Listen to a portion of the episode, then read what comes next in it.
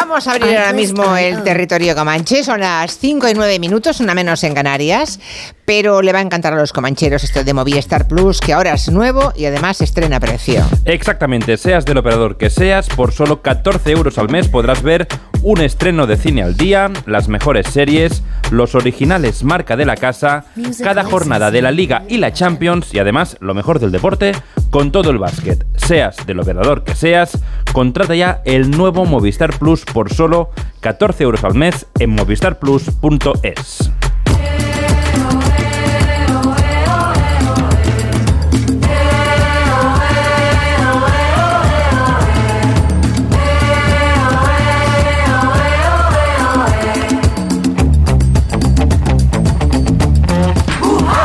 Estamos empezando el territorio comanche y como además es el Día Internacional del Champán, empezamos brindando. Celebramos que es viernes, que tenemos por delante un par de horas llenas de música, de cómics, de moda, de documentales. Tenemos de todo, como en botica, y tenemos un grupo de comancheros ya preparados. Por ejemplo, en Madrid tenemos el team de Máximo Pradera con Santi Segurola, o Santi Segurola con Máximo Pradera. Yo me siento poco Segurola en el sentido de que he visto la prueba antiterrorista en la estación de Sants y he pensado que, claro, llegan estas pruebas, estos, estos simulacros de atentado, ya, para que nos vaya sonando, ¿sabes? Ya, no, hombre, no. Para pero... que nos vaya sonando. Ay, a mí Dios me ha parecido mío. terrorífico. Ya, ya, ya, ya. Bueno, y a Santi Segurola, ¿qué le parece terrorífico? A ver, buenas tardes, ya empezamos ya con por ahí. Nada, fin de semana, nada terrorífico. Nada. Encantado de la vida. No, no soy, soy nada conspiranoico y nada paranoico. Así me gusta. Aquí tengo a mi lado a Nuria Torreblanca. Sí, a quien le parece terrorífico este sonido de copas que ha sonado a copa barata. No. Perdón. A ver, otra vez. A ver. Mira, mira. Mira qué no, copa más rara. No, por favor. Es de botellón. Bueno, y tenemos a Miki Otero, que hoy es el comanchero viajero, que sí. está en Onda Cero Valencia, porque ha ido allí a participar en un festival que tiene la Velvet Underground y a Lou Reed en el punto de mira, ¿no? Sí, y además he estado en Sants hoy a las diez de la mañana. Yo ¿Y no qué? Sabía ¿Cómo te ha ido? Pues no, no, ¿Te ha pillado no me ha movilizado, menos ¿Te ha mal. El simulacro, iba, ¿no? iba con sueño y me lo habría creído, típico que ya, ya, ya. Ahora después creyéndome. Pero, pero no, no, ya he llegado a Valencia y, y nada, un sol radiante aquí y todo muy bien. Muy bien, aquí también, ¿eh? Bueno, empieza a ser oscuro ya, ¿eh? Sí, ahora sí. Son las cinco y pico, aún no hemos cambiado el reloj que se cambia este finde, mm. que ganamos una hora de sueño. Y ya es Mordor. Ya se lo digo, sí, y ya es Mordor. Ya, ya, Mordor sí. El lunes ya será Mordor. El Eso programa. es por, por vivir al este del Edén. Sí, es verdad. Hombre, es que entre vivir aquí o vivir en Galicia... Una hora. Una hora de una diferencia, hora. Sí, ¿eh? Sí. Y se nota muchísimo. Uh-huh. Pero bueno. Máximo Pradera. Hello. Que me, eh, que me has dicho que, es que esta mañana nos hemos llamado muchas veces sí. ¿Sí? y no nos Oy. hemos encontrado. Ah, os llamáis a nosotros. No, nos hemos llamado, pero no nos hemos encontrado. O sea, estábamos en modo Fernando Svars, que eh... ganó el planeta con el desencuentro. Ah, sí, bueno, pues será, será eso. Bueno, que se ha publicado una autobiografía de Pedro Ruy-Blas. Cuando, cuando esta mañana hablábamos de Pedro Ruy-Blas, mm. me ha salido a los que hirió. Vamos, Total, lo he cantado, eh. me, me he puesto a cantar, porque esa, esa canción... Número uno. Número uno y, y la tenemos todos en la cabeza, los de cierta generación, ¿no? Y te ha inspirado para, a partir de la biografía de Pedro Ruy-Blas, hablar del, del cantor de jazz. Sí, bueno, y a ver, cuéntame poco, por qué. A, hablar un poco de Pedro Ruy-Blas, que es un musicazo que no siempre valoramos eh, en toda su dimensión, porque no hay que preguntarse qué ha hecho, sino qué no ha hecho. Es un hombre que triunfó a los veinte años con esta canción que citabas, con A los que hirió. Eh, luego, por ejemplo, suplió a Teddy Bautista en Los Canarios, que era un grupazo ya uh-huh. eh, por entonces. Luego ha hecho música... Bueno, fundó el grupo Dolores, así medio jazz, medio flamenco. Colaboró con Paco de Lucía en muchas giras. Con Paco de Lucía, que se dice pronto. ¿Y, ¿Y qué eh, hacía con Paco de Lucía? Pues eh, es que es percusionista también. Ah, por eso, es, es, como percusión. Es batería. Sí, sí, es batería. Y convenció a, a Paco de Lucía, que no quería, por temor a que le criticaran los puretas del flamenco, para meter, por ejemplo, a Jorge Pardo, el flautista y saxofonista de, la, de lo que luego fue el grupo estable de Paco de Lucía, ¿no? Luego se deshace la colaboración con, con Paco de Lucía, lo llaman para hacer musicales, hace Jesucristo Superstar, hace eh, Los Miserables, el papel de Jean Valjean. Eh, su propio nombre, Ruy-Blas, es un eh, seudónimo extraído de un dramón de Victor Hugo, de, de primera uh-huh. mitad del diecinueve. Y bueno, pues eh, es un nombre... Ah, bueno, En la entrevista que, sobre la que luego abundaremos, cuenta varias anécdotas eh, al periodista que le hizo la entrevista en el, para el periódico de España, Jorge Talavante. Pero antes vamos a hablar de esta canción, de A los Quirio. Me he enterado, investigando sobre Pedro Ruy-Blas, que es una adaptación al castellano de una horterada que eh, grabó Johnny Holiday en los eh, setenta, alcanzó número dos en Francia. La canción, a ver, la progresión de acordes y tal está bien, pero mira qué arreglos más horteras. A ver, a ver.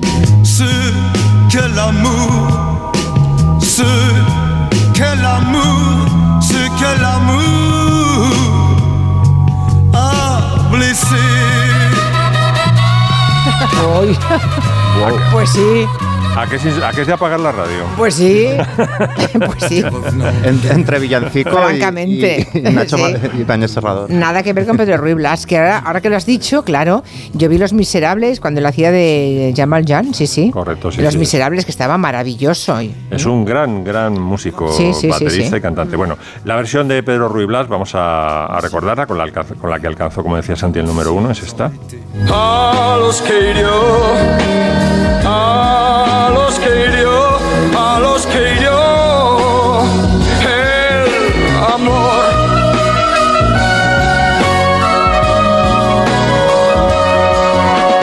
Como de una guerra cruel volvieron al hogar y vieron que su luz no les alumbra ya. Luego grabó años más tarde, como le gusta mucho el jazz, eh, grabó una versión más intimista de A los que hirió con piano, que suena así, muy bonita.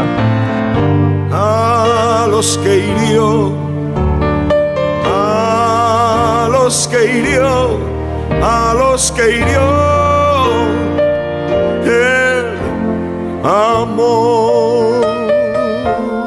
Y en esta entrevista, qué bonita, qué preciosa, suena. preciosa, sí, está, sí, sí. creo que está en YouTube y si no la... Sí, está, hay que buscar Ample, porque el, el, el apellido de él es Ample, Pedro Ample, y si buscáis Ample, A los que hirió, sale la versión de piano. ¿eh? Ample. Ample se llama. ¿Y de dónde ese. viene Ruy-Blas? Del personaje que te decía de Victor Hugo, de, ah. del Ramón este que está ambientado en España, eh, el... Eh, me parece que se llama Ruy-Blas, además, el, la obra de teatro de, de Víctor Hugo.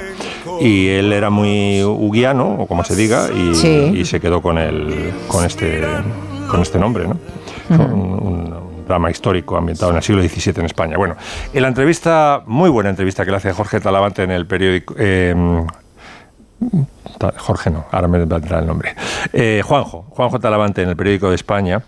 Cuenta, por ejemplo, cosas interesantísimas de las que yo no tenía ni idea y probablemente vosotros tampoco. Por ejemplo, ¿sabéis que era el candidato, igual que Serrat era el candidato para cantar el La La La? Sí. Y se armó luego la de Dios es Cristo. Pedro Ruy-Blas era el candidato para grabar Eres tú. Anda. Y de hecho estaba ya en el estudio de grabación grabando o a punto de grabar Eres tú de Juan Carlos Calderón. De repente mira a la pecera y ve a su manager, un francés que se llama Millou, discutiendo a grito pelao no. con Juan Carlos Calderón. O sea, una discusión de estas de ¡a la mierda! ¡A la mierda! Y entonces le dice Millo, dice, pues salte del estudio que esto se ha acabado y no la vas a poder grabar. Y la grabó a Mocedades. Y le cuenta a Juanjo Talavante, Ruy-Blas, que parte de la, de la estructura de la canción y de las inflexiones que luego metió Amaya en Mocedades, pues se deben a él y lo, se lo, que se lo reconoció el propio Juan Carlos Calderón, ¿no? O sea que, hombre, lo gordo de Eres tú es de Juan Carlos Calderón, pero que él aportó... Le metió mano también, él, claro. Él, él sí, él tiene como un veinte por ciento ahí, no sé, no sabría decir el porcentaje exacto, pero reconocido por Juan Carlos Calderón, ¿no?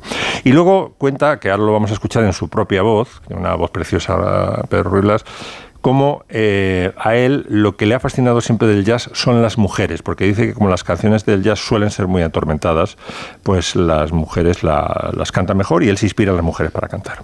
Y yo he aprendido más a cantar jazz escuchando mujeres que hombres, que también los hay, pero menos. Porque es un arte vocal muy femenino y las canciones son como boleros, son... Son canciones que son torch songs, canciones ator- atormentadas. Bueno, se nota que es sonido de quien va a escribirlo en un periódico, ¿eh? Sí, no para sí. ser radiado. Vale, sí, vale. Sí, sí, bueno, pues se ha entendido. Bueno, sí. Yo sabéis que me gusta mucho tocar las narices, entonces voy a contradecir, llevar la contraria a Pedro Ruy-Blas y luego le voy a dar la razón. Porque, por ejemplo, Torch Songs, nadie ha cantado con tal pasión y, y, y con tal tristeza eh, una, una torch song como Louis Armstrong con eh, Nobody Knows the Trouble I've Seen. Como él no dice qué tipo de trouble ha pasado, pues podemos suponer que son eh, pues malos amores que ha tenido, ¿no? Esta canción y esta versión de Louis Armstrong de una torch song es absolutamente desgarradora. Nobody knows the trouble I've seen. Nobody knows but Jesus. Nobody knows the trouble I've seen. Glory, hallelujah. El lenguaje de la calle podríamos traducir como nadie sabe lo putas que las he pasado. Sí. Eh, también para contradecir a Pedro Ruy-Blas, vamos a ver, las mujeres, eh, las grandes cantantes de jazz, ¿cantan siempre desgarrado? Pues no. Por ejemplo, Ella Fitzgerald, que para mí es la mejor cantante de jazz que ha dado el género, aunque cante canciones de desamor, él, ella es tan divertida y tiene siempre tal sentido del humor en el escenario y tal calidez en la voz que cante lo que cante es que es imposible desgarrarte como te desgarras, por ejemplo, con Billie Holiday, ¿no? No te digo ya cuando se sube a hacer scat al escenario. Y vamos a escuchar un trocito de una improvisación de scat que hizo en el sesenta y seis en un concierto en Berlín, que es que te partes la caja.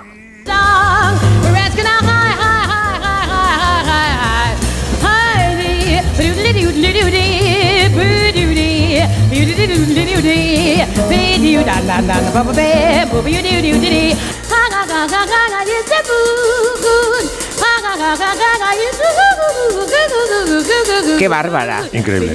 Mira, oh. mira ahora cuando empieza a hacer como de trompeta.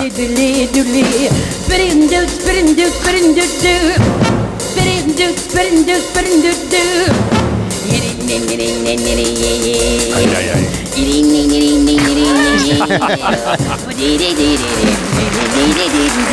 Estas son las típicas cosas que hacemos aquí y luego Quintanilla nos mete en el somos. Sí. ¿Eh?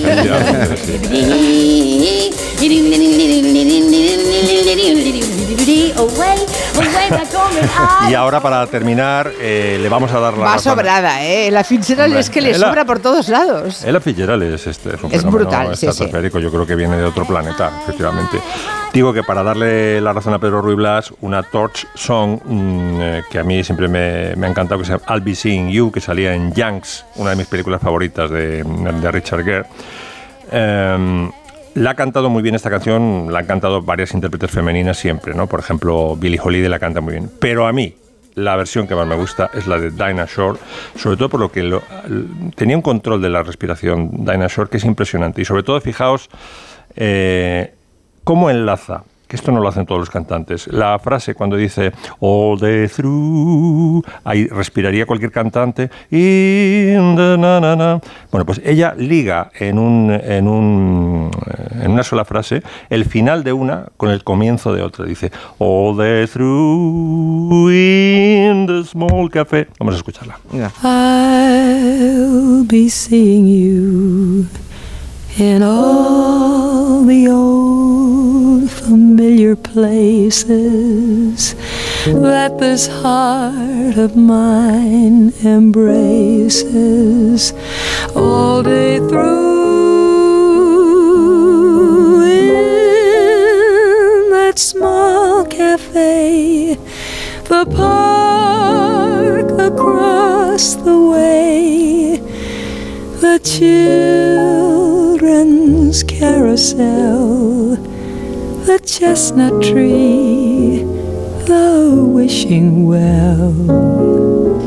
Impresionante, Dinah. Pues sí. I'll be seeing you in every lovely. Estaba dándole vueltas a lo de Pedro Ruy-Blas, que oye, igual Lo podríamos invitar, ¿no?, al programa. Hombre, claro. ¿Le, ¿Le has dicho? ¿Le conoces tú, Pedro, a Máximo, a Pedro Ruy-Blas, o no? No, pero, no. pero vamos... O sea, ni, ni siquiera le has avisado que ibas a hablar de sí, él, de su sí. autobiografía. ¿Sí lo sabe? Sí, sí, sí, vale. sí lo sabe, sí, sí. Porque ah, además bueno. estaba... Eh, hombre, para documentarme para, para el Comanche estaba hablando con Juanjo, con el, el periodista que le hizo la entrevista. Que ah, muy bien. Es fans, como se dice ahora, de él desde hace muchísimos años, porque comparte eh, la pasión por Víctor Hugo con Pedro Ruy-Blas, ¿no? Sí. Entonces, eh, sí, sí, claro. Además, yo creo que se lo merece, porque es un... Claro, como ahora vamos con las modas, ¿sabes? Este es un cantante de siempre, un sí, cantante sí, sí. muy...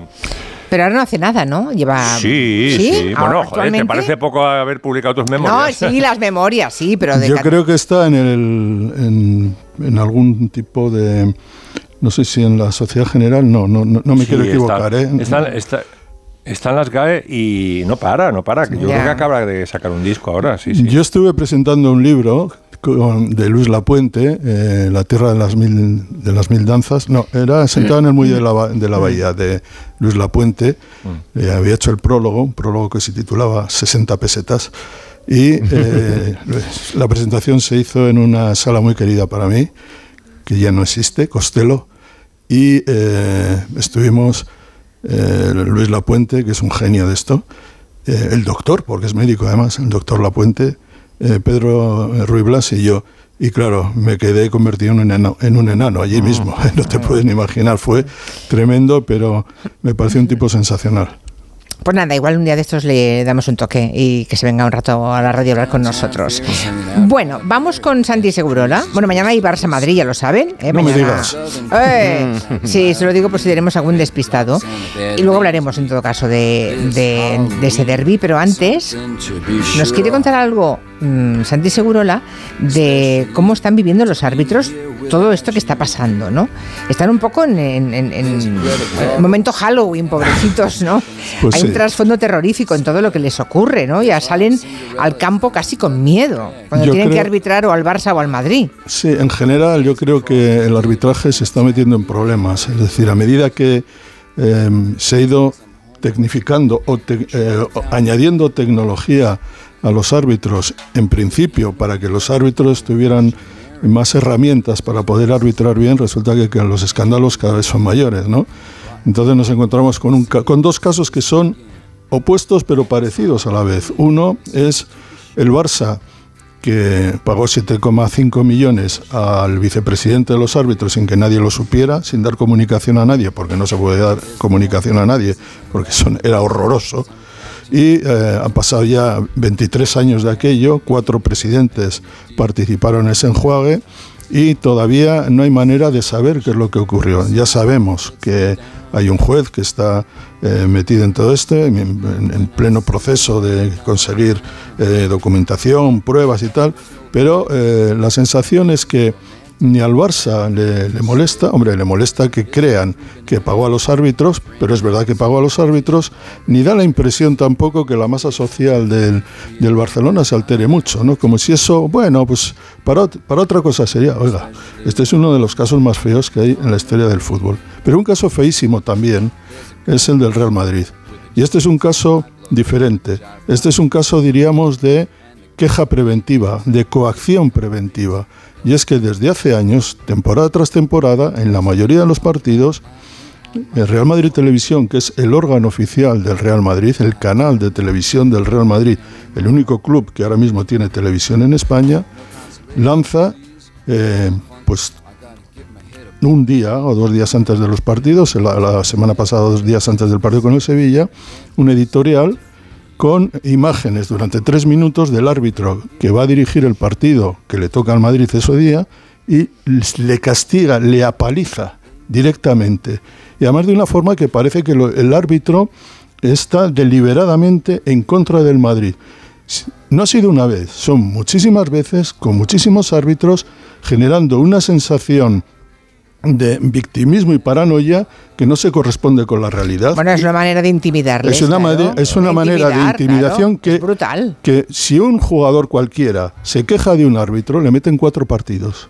Y esto, que es mucho más potente, mucho más serio, estamos hablando del Real Madrid, que es el principal, el mayor club del mundo, imagen de marca de España, tal y como el mismo presidente lo suele comentarlo, la principal, y sin embargo se atreve a vulnerar y abusar de esa posición con un gremio que ya está suficientemente castigado y que sin embargo puede responder a un jugador o puede responder a una falta, algo que ocurre en el campo o a una declaración eh, extravagante de alguien. Pero aquí nadie dice nada. El Comité Técnico de Árbitros, que tuvo a un vicepresidente pagado por el Barça durante siete coma cinco, durante dieciocho años, pagándole siete coma cinco millones, a esto no dicen nada tampoco.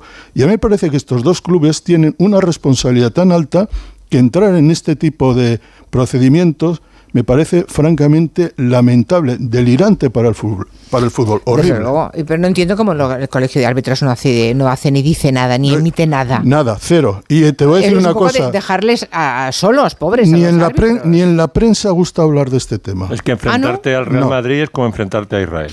Bueno, sí, bueno, más, más o menos. Bueno, pero es que me parece los propios árbitros hoy por ti, mañana por mí, ¿no? no es decir, no. que ahora, uy, le toca a este. Pero sobre pues todo que es que, él, ¿no? el, mira, te voy a dar un ejemplo. Se jugó el Sevilla, el Real Madrid, después del, de la admonición previa de Real Madrid Televisión. ¿Y qué es lo que ocurrió? El árbitro estaba clarísimamente afectado, pero clarísimamente estaba fuera del partido. Fue un arbitraje horrible, pero es que en esas condiciones ya, ya me imagino, no claro. se puede arbitrar. Claro, claro. En esas condiciones es imposible arbitrar. Y me parece que se tienen que tomar algún tipo de medidas. No sé cuáles hay, pero desde luego si las hay para castigar una declaración de un jugador eh, contra el árbitro de, de un partido y le caen cuatro partidos, no sé qué se puede hacer con esto. Que sinceramente, dada la magnitud de la Liga Española, la magnitud del Real Madrid y la importancia trascendental de, de, de, lo, de, de los árbitros y el rigor y la sensatez que debe presidir en sus actuaciones, me parece un caso infinitamente más grave. Me parece un caso gravísimo, del que, por desgracia, apenas se habla. Pues aquí lo hemos hecho, ¿eh? Fíjate, yo era completamente ajena a que, a que estuviera ocurriendo algo parecido y me parece muy, muy salvaje y muy injusto que sometan a cada una de las personas que va a arbitrar uno de un, un partido de Real Madrid a, a un juicio preventivo, que es una manera de condicionar, como tú decías, claro, de intimidar y de condicionar. Claro, para que luego lo tenga que reparar en el campo. Claro, claro. Pero es que además las imágenes, las imágenes que son extraídas subjetivamente, uh-huh. evidentemente eligen. En un partido ocurre de todo. Si tú quieres eh, apuntar contra algo o contra alguien, contra un jugador o contra un árbitro o contra, o contra el público, vas a tener imágenes que te van a dar la razón siempre, porque es así, porque siempre, son bueno, hora y media claro. de sucesos constantes. Pero Santi, incluso Ancelotti, que yo lo considero un señor y demás, incluso está entrando a ese juego, ¿eh? Está, si, si, si hablara de los árbitros me, no, me, me echarían o, o me suspenderían no sé cuántos partidos. Está alimentando también esta claro. bola muy mucho. También el entrenador, que yo lo tenía por un señor. Yo llevo, llevo dos años con este tema, viendo partidos, a veces de partidos de juveniles, de infantiles, en Real Madrid Televisión, que es muy necesario para mí como periodista saber qué es lo que está ocurriendo, qué jugadores aparecen, qué jugadores están, no sé qué. Y lo han llevado al extremo de que en juveniles, en infantiles, reprochan al árbitro que en un partido eh, de cadetes, por ejemplo, eh, Real Madrid B cadetes contra el Fuenlabrada C o el Fuenlabrada A cadetes, el árbitro ya había estado en contra, y dices, no había pitado un penalti, y tal, dices, pero esto no es posible. Es que este es el... Digamos, este es el mensaje que se está trasladando desde el club, primero al madridismo y segundo a la gente que ve esa televisión, que por cierto la puede ver cualquiera en T D T, pone Real Madrid Televisión y la ves. Bueno, hacemos una pausa, que ya toca descansar, pero antes vamos a invitar a los oyentes a que aprovechen, que descubran Galicia también en otoño, que es un, un momento fantástico. Sí, además es perfecto para irse por las ramas, igual que quedarse en blanco, bañarse en aguas termales que te hacen desconectar del mundo y conectar contigo mismo, o irse de la lengua degustando las mejores carnes, pescados y mariscos para descubrir una estación con sabor propio, porque el verano termina, pero los planes para disfrutar de Galicia nunca se acaban. Este otoño descubre por qué Galicia sienta bien. Eso lo sabe muy bien Miki Otero, ¿a que sí? Que más quisiéramos que estar en otoño también en Galicia, ¿eh, Miki? Pues sí, bueno, la verdad. A la vuelta, Lou Reed. En Onda Cero, Julia en la Onda, con Julia Otero. Me comunican que el aeropuerto desaparecido. Hay que cubrir el colapso de los transportes, ¿vale? ¿Y si cubrimos la crisis de abastecimiento? Oiga, ¿cómo que no hay aeropuerto? Que no hay aeropuerto, caballero. ¿Te imaginas un día sin aeropuertos? Descúbrelo en un día sin aeropuertos punto com. AENA, aeropuertos para ti. Ministerio de Transportes, Movilidad y Agenda Urbana. Gobierno de España. ¡Ojo al patio! ¿Sabías que instalar placas solares puede ayudarte a ahorrar hasta un setenta por ciento en tu factura de la luz? Y eso nos gusta un cien por ciento. Para más consejos, no te pierdas Ojo al Patio en las redes sociales de Naturgy. Un contenido para ayudarte a ahorrar, sea cual sea tu energética. Naturgy. Llega el sorteo once del once de la once. El sorteo que más da. Un momento, un momento, un momento. ¿Qué pasa? ¿Cómo que más da? Que más te dará a ti, que son once millones. Vamos, a ver cómo te lo explico. Como son once millones y once premios de un millón lo que da, pues es el sorteo que más da. ¿Cómo que qué más da? Pues tú mismo. Pero a mí no me da igual. Son once millones, ya te lo digo. Bueno, ya está a la venta el sorteo once del once de la once. Un premio de once millones y once premios de un millón. El sorteo de la once que más premios millonarios da. A todos los que jugáis a la once, bien jugado. Juega responsablemente y solo si eres mayor de edad. Cuarta planta. Mira, cariño, una placa de Securitas Direct. El vecino de enfrente también se ha puesto alarma. Ya, desde que robaron en el sexto, se la están poniendo todos en el bloque. ¿Qué hacemos? ¿Nos ponemos una? Yo me quedo más tranquilo si lo hacemos. Vale, esta misma tarde les llamo. Protege tu hogar frente a robos y ocupaciones con la alarma de Securitas Direct. Llama ahora al novecientos, dos siete dos, dos siete dos. A veces recuperarse cuesta mucho. Recupérate tomando Astenolit Recuperación tres en uno. Un vial diario de Astenolit Recuperación con vitaminas, triptófano y zinc te devuelve tu vitalidad, ánimo y defensas en solo doce días. Astenolit, de Laboratorios E R N.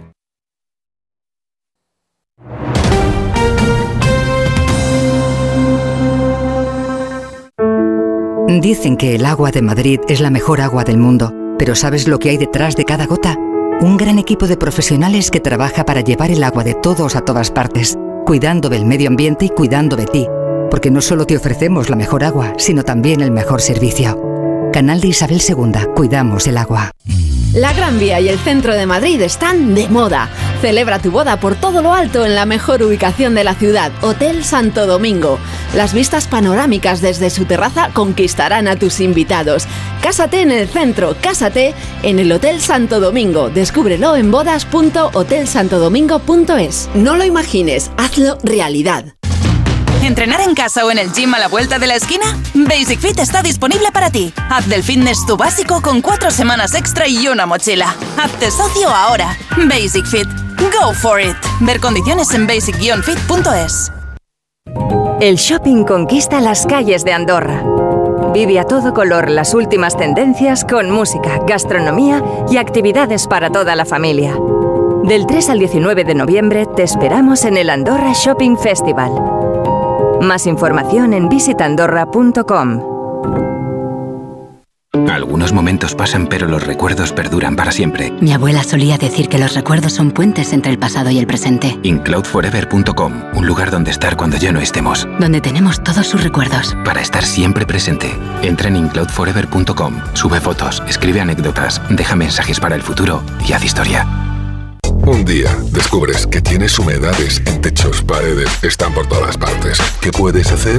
Llama a Murprotec. Llama, Llama al novecientos treinta, once treinta o entra en murprotec punto es. Si con las humedades te las tienes que ver, ¿qué puedes hacer? Llama a Murprotec. novecientos treinta, once treinta. Llama, Murprotec. Llama. Cuidando tu hogar, cuidamos de ti. Clínica Oliver y Alcázar. Especialistas en implantes para pacientes con muy poco hueso. Cirugía mínimamente invasiva con prótesis definitiva en un mes como máximo. Diagnóstico gratuito y financiación. Consulte su caso en el nueve uno, cinco seis cuatro, seis seis ocho seis o a través de la página web oliver y alcázar punto com. Más de treinta años de experiencia. Bailo Bailo, el musical con todos los grandes éxitos de Rafael Acarrá, está arrasando en el Teatro Capitol. Bailo Bailo, el musical. Date prisa y consigue ya tus entradas en bailo bailo musical punto com. No te lo puedes perder. Restaurante Carlos Tartiere, lo mejor de Asturias en Madrid. Faves con almejas, fabada tradicional, arroces, pescados y mucha sidra. Calle Menorca treinta y cinco, restaurante carlos tartiere punto es.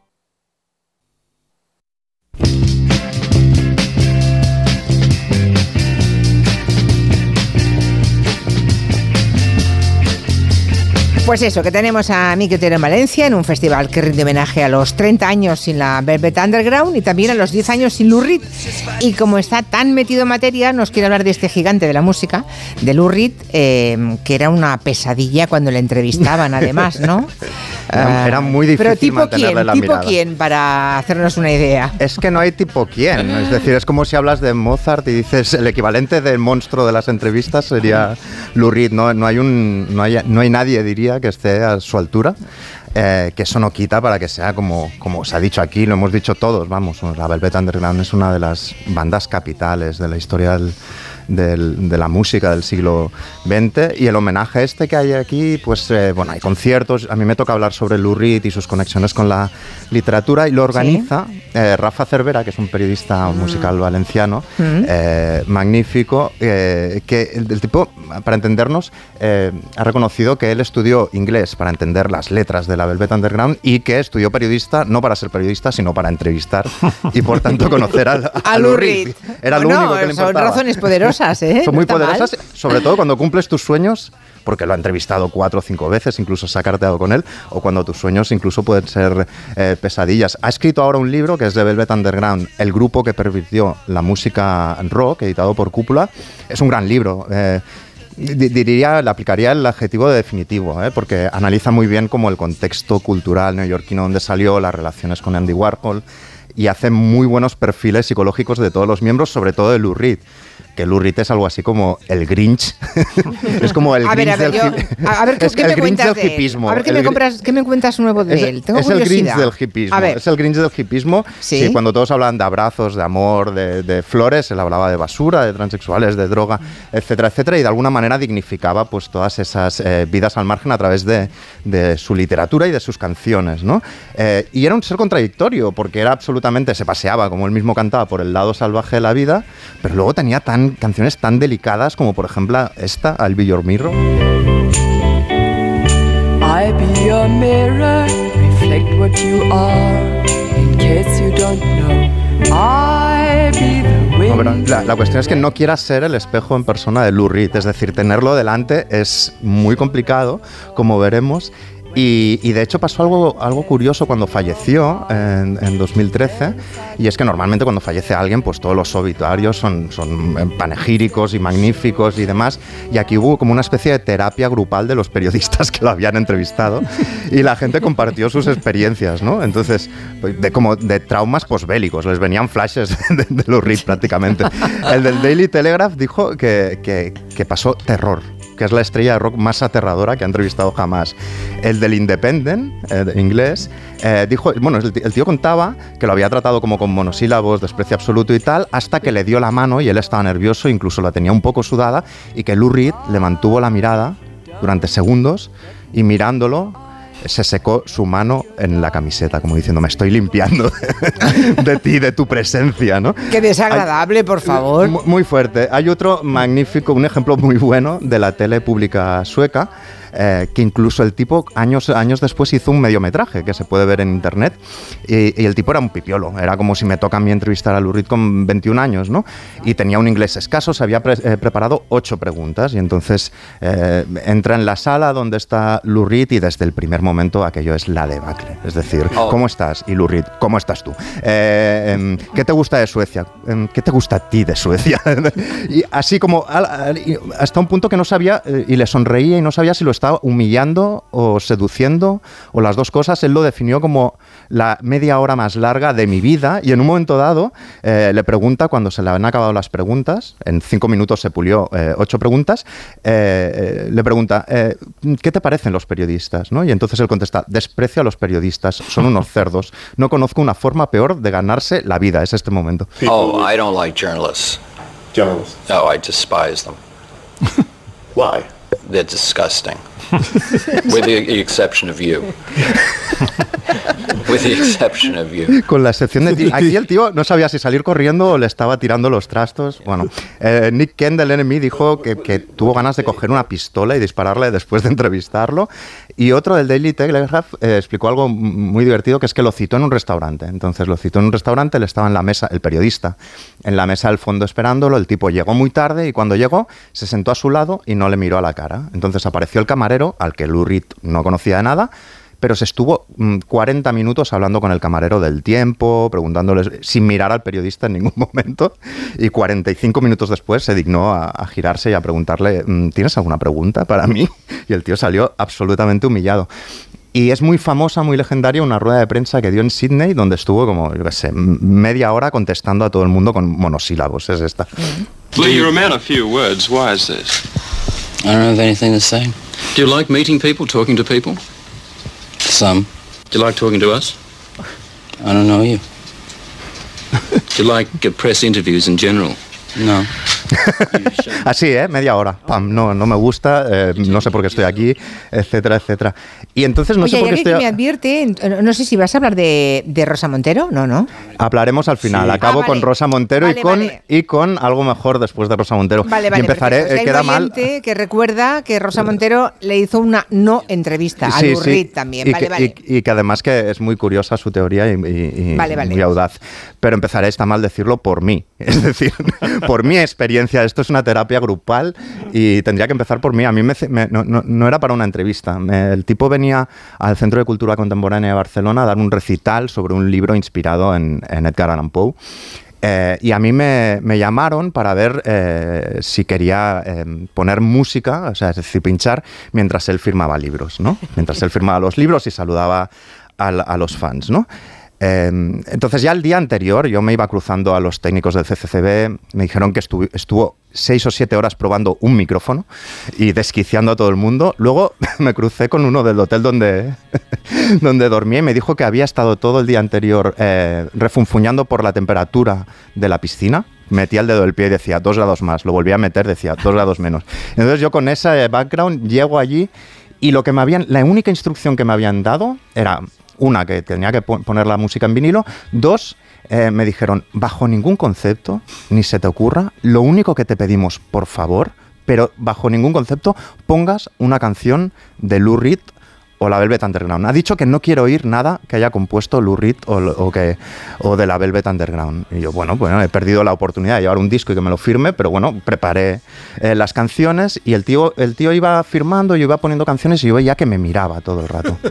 Eh, un escalofrío por mi esternón, es decir, mi, su, mi, mi sudor eh, eran estalactitas, o sea, se quedaban clavadas en mi sien. No, no, no, no sabía por qué me estaba mirando, hasta el que al final... Me miraba fijamente mientras firmaba, todo el rato. Hasta que al final vino como el prurito de vanidad. Pensé, igual le gusto o algo así, porque me está mirando muchísimo. Eh, y pasó el rato, pasó el rato, hasta que vino uno del, del Centro de Cultura y me dijo, dice el señor Reed que por qué coño no estás poniendo ninguna de sus canciones. Y bueno, me, me, el tipo me persiguió con la mirada, yo tuve un rapto como de dignidad y dije, no, no las voy a poner, pero cuando me volví a mirar me fui como un niño pequeño mirando al suelo y me, me fui a mi, a mi casa. Y tengo, como esto es una terapia, tengo tres ejemplos de amigos y conocidos. El primero, Rafa Cervera, que lo entrevistó cuatro, cuatro veces, como os he dicho, y el mejor parado, probablemente, eh, que nos ha enviado esta nota de voz. La primera vez que entrevisté a Lou Reed fue en abril de mil novecientos noventa en Madrid, venía de promoción por el disco Sos Flordrela y yo, bueno, pues estaba emocionadísimo, pero también muy, muy nervioso. Tan nervioso que, a pesar de que más o menos tengo un dominio decente del inglés, no me atreví a hacer las preguntas en, en inglés. Ay, pobre. Y claro, cuando, cuando le dije que le iba a hacer las preguntas en inglés el, el, el de la casa de discos que estaba con nosotros, pero que no hacía falta que luego me tradujeran porque yo entendía lo que me decía, no, me pegó una, nos pegó una mirada como diciendo, ¿me estáis tomando el pelo? La legendaria mirada de Lou Reed, el, yeah. sello, el sello de fuego. Luego tengo a Ramón Vendrell, a este directamente, periodista eh, magnífico del periódico, a este... Mmm, directamente se levantó y se fue, Lou Reed, al cabo de unos segundos. Si alguna vez te has caído en la calle, eh, sabrás que te invade una mezcla de ofuscación y vergüenza. Por muchas caídas causadas por pieles de plátano que hayas visto en los dibujos animados, te sientes un imbécil único. Más o menos así me sentí cuando a los seis o siete minutos de entrevista, Lou Reed dijo que la conversación había acabado, se levantó y se largó. En nada ayudó saber que lo mismo les había pasado antes a unos cuantos periodistas.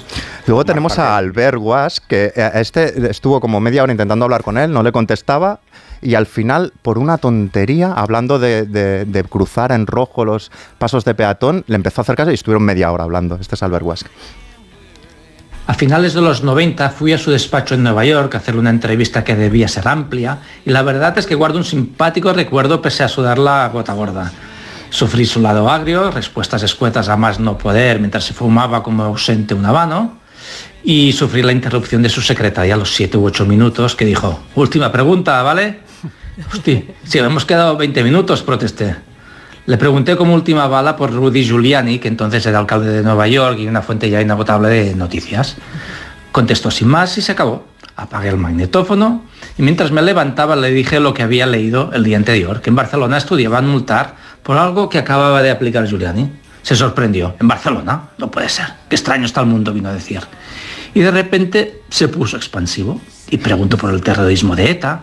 Y estuvimos pues, unos minutos, veinte minutos hablando de pie de todo un poco, hasta que nos despedimos, diría yo que bastante amigablemente. Claro que bueno, no tuvo mala suerte, pero no, eh, no que, mal, quería, ca quería acabar. ¿Contra quién, quién podría con este monstruo? ¿Cuál es más enfanterrible que Lou Reed? ¿Puede ser Sid Vicious de los Sex Pistols, Paco Umbral? ¿Quién puede ser más enfanterrible no, que Lou Reed? No sé. Máximo Pradera, cuando fue a Lo Más Plus. Pues resulta. Muy buenas noches, bienvenido a Lo Más Plus. ¿Se siente usted cómodo en un plató de televisión?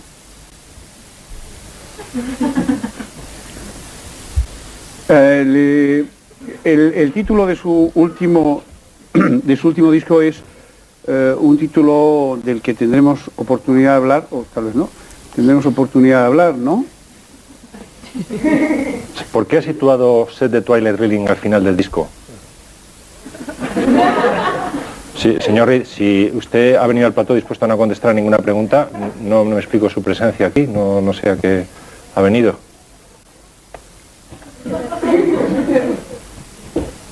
¿Pero qué hace? Que es cuando Lou Reed se levante. Pues y me encantó esto, Máximo, porque fue como girar en clave paródica la, este la personalidad de Lou Reed. Este tío no, era es que, idiota, vamos. No, pero esto está medio cocinado aquí por el, sí, por el jefe imagino. Máximo. Cuando vino ver, le, le contamos de ahí que había salido Rosa Montero, que Rosa Montero le había entrevistado para el Colorín pues un año antes.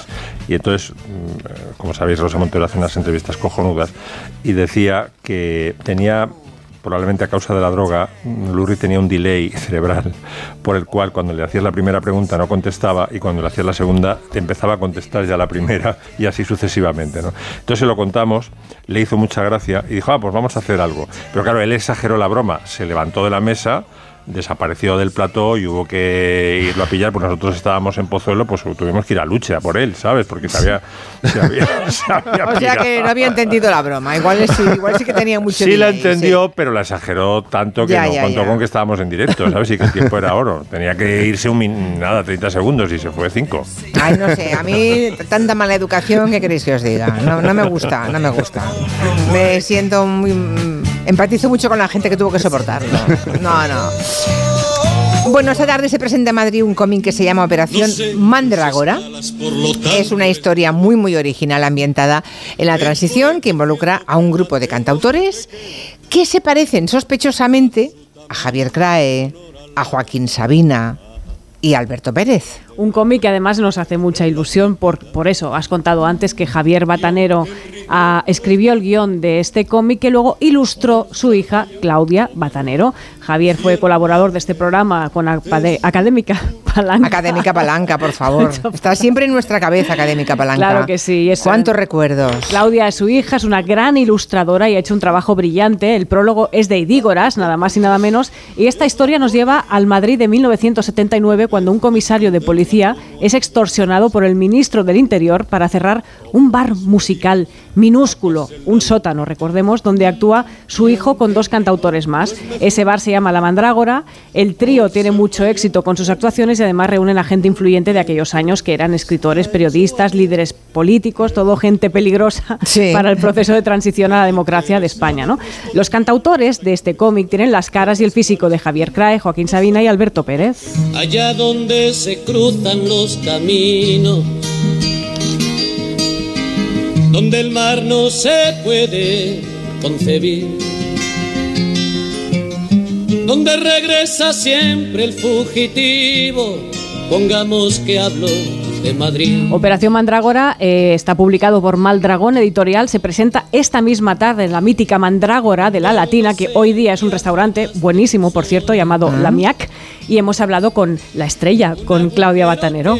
Para ilustrar una ambientación tan específica como esta, lo más importante es tener buenas referencias. Por un lado, referencias visuales, es decir, fotografías, arte gráfico, conocer el estilo noir, etcétera. Y por otro lado, tener a alguien que haya vivido y experimentado ese tipo de ambiente en esa época concreta. Lo cierto es que el principal interés por esta historia y sus personajes me lo transmitió directamente mi padre. Fue él quien en un momento dado me mostró el guión que había escrito y me propuse hacer este proyecto. Cuando lo leí pude visualizar enseguida muchas de las escenas y creo que eso es lo que me hizo ver el potencial.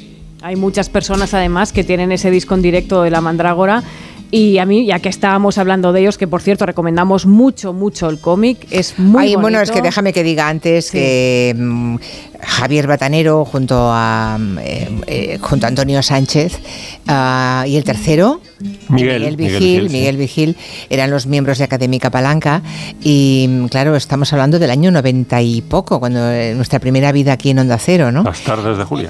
Eso es, eso es. No, la radio. La radio, la radio Julia, de Julia. Era, sí. Sí. Y claro, eh, yo recuerdo a la niña, a, a esa niña que hoy acabamos de escuchar, ¿no? Como la ilustradora y la dibujante de este cómic, a Claudia. Ella se acuerda, porque me lo ha puesto en la dedicatoria del libro, de un día que estuvo en Madrid, en un bolo que tuvimos, me parece que en la Alcalá de Henares, dice, no, en el Escorial, dice ella.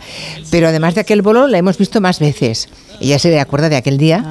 pero Joan Quintanilla y yo la recordamos, que era una niña preciosa, era, una, era nada, era un retaco de dos o tres añitos, con unos ojazos preciosos, era una, una monada aquella criatura. Eh, también Javier Batanero, su padre es muy guapo, entonces eh, de, sí, recuerdo que le dijo, mientras la niña ha salido como tú, ¿no? No conocía a su madre, seguro que también era muy guapa, ¿eh? No es muy guapa. Y nada, que desde aquí le envío un abrazo muy grande a Javier Batanero, que tiene razón para sentir orgullo de su hija Claudia, que el cómic es una preciosidad. Es muy es buena. Es muy buena, sí, además. Sí, sí, sí. Y yo creo que está bien acabar con una canción que no estaba grabada en ese famoso disco de La Mandrágora, pero que a mí me, me, pues, pues me gusta muchísimo. Es esa adaptación que hizo Sabina de la canción Qual sabor nit pot sortir al sol de Jaume Sisa. Y, y esto vamos a considerarlo una filtración. Buenas noches, Blanca Nieves, Pulgarcito, Frankenstein, el perro Snoopy, con su secretaria, Emilio y el Simbar, Don Gulliver y Alibaba. Llegó la hora. Operación Mandrágora se publica hoy, se presenta hoy en La Latina, en la Mandrágora de La Latina, y bueno, pues está ya eh, en las librerías. Cinco y media. Ya ha empezado um, hace un ratito, supongo, el partido de la selección femenina contra Italia, supongo, ¿no? Sí, no ha empezado ahora, pero ha empezado hace un ratito. A ¿no? las diecisiete cuarenta y cinco. Ah, muy bien. En muy Salerno. Bien. Que es un poco el regreso, es un poco no, es el regreso de Jenny Hermoso. Sí, regreso a la convocatoria, pero no está jugando, no ha salido en el ¿Ah, no? equipo titular. Sí, el partido lleva como siete minutos, ocho minutos y eh, no lo sé, supongo que con to- no sé si tenía algún tipo de molestia o lesión o la seleccionadora ha decidido no colocarla en el equipo titular, pero bueno, el caso es que está con todas, con las compañeras que fueron campeonas del mundo y con una, por lo menos, que estuvo entre las quince, que no quiso, que escribió una carta contra la federación hace un año y que decidió no ir al Mundial, Laia Alessandrini, que está como central, y que hoy ha vuelto a la, a la selección. Bueno, yo creo que es un, un buen día para, para verlo, el partido, lo verán eh, si quieren los espectadores, los aficionados en la primera cadena, y es un, un partido siempre interesante, un Italia-España de lo que sea, da igual, de chapas, pues siempre es muy buenísimo. Un Italia-España, sí señor. Sí, sí, pues ahora vamos a ponernos, aunque estemos sin voz, pero podremos, podremos seguir el partido. Muy bien, pues nada, lo dejamos ahí. Bueno, eh, no, no todo lo dejamos, porque me parece que Máximo Pradera se va a quedar un ratito hoy, ¿verdad? Sí, para hablar de Ramón Lobo. Para hablar de Ramón Lobo y del homenaje que se le tributó este domingo pasado, en el que lamenté muchísimo no estar, pero eso de vivir a seiscientos kilómetros no, no pone las cosas fáciles durante el fin de semana. Pero nos hablará de Ramón Lobo y, y llega Joana Bonet para hablarnos del edadismo. ¿Os sentís víctima del edadismo, los aquí presentes? Miki, tú no contestes, gracias. No, pero, yo, yo, pero, pero yo tampoco, ¿eh? Yo, yo le come, siempre, siempre es lo mismo. Le, le comentaba a, a, a Máximo que, que cuando empecé a colaborar con este programa, yo era un madurito. ¿Eh? Con, con, pe con pegada. Y ahora soy el senior. No. Yo estaba, yo estaba jugando a las chapas, yo estaba jugando a las chapas, Santiago, en el, en el patio. Y, y dice, bueno, de, tienes que primero tomar conciencia de la edad, sí, y también saber que hay un edadismo, y es verdad, sí, existe. Pero yo era una niña cuando llegué aquí, tenía treinta y un años, es una criatura, imagínate. Claro, en el noventa y uno, noventa y dos. Pues fíjate, fíjate los que tengo yo entonces. Ya, ya, ya. ¿El edadismo es que te maltraten por vejestorio o qué? Sí, es? Claro. Exactamente eso. Sí. Y de, exactamente. Qué buena definición. Esa es la definición técnica. Y de eso hablará Joana Bonet, una buena, un buen resumen acabas de hacer. Bueno, eh, Santi, hasta la semana que viene. Adiós, Miki. Chao. Chao. Noticias de las seis y seguimos, cinco en Canarias.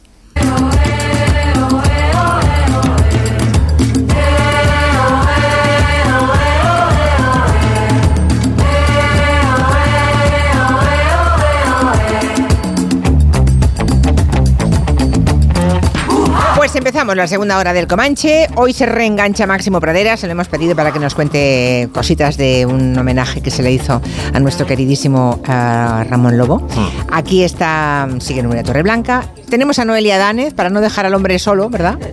No, no es bueno que el hombre esté solo. No es bueno que Máximo Pradera, no sé si el hombre, pero Máximo Pradera no es bueno que esté solo. ¿Cómo estás, Noelia? Muy bien, muy buenas tardes. Y tengo en Barcelona a Joana Bonet. Hacía tanto tiempo que no nos veíamos, Joana Bonet. Tantísimo. Te he visto más rubia que nunca. Eh, sí, es lo que tienen las canas, que cuanto más canas, más rubia. Acabaremos platino, total. Qué tú ilusión, estás, qué ilusión. Tú, tú también estás rubia, sí, ¿eh? Sí, yo creo, sí, que es ese efecto de decrecimiento, ¿no? Sí, que hemos experimentado. Sí, sí. Bueno, es que Joana está siempre en Madrid, hoy casualmente está en Barcelona. Barcelona. Sí, y... porque está, tenemos la pasarela cero ochenta. Ah, bueno, claro. Y he asistido a dos desfiles. Y bueno, luego te lo cuento. Luego, ¿no?, me cuentas, sí, un poquito. Bueno, sí, sí. Máximo, ¿cómo fue? ¿Cómo fue el homenaje a, pues fue muy bonito, a, a Ramón Lobo? Yo... Fue en el Círculo de Bellas Artes en Madrid este domingo. Sí, estaba petado el salón de columnas, entrada libre hasta completar aforo, había un piano en el escenario, luego comentaré qué uso se le dio a ese piano.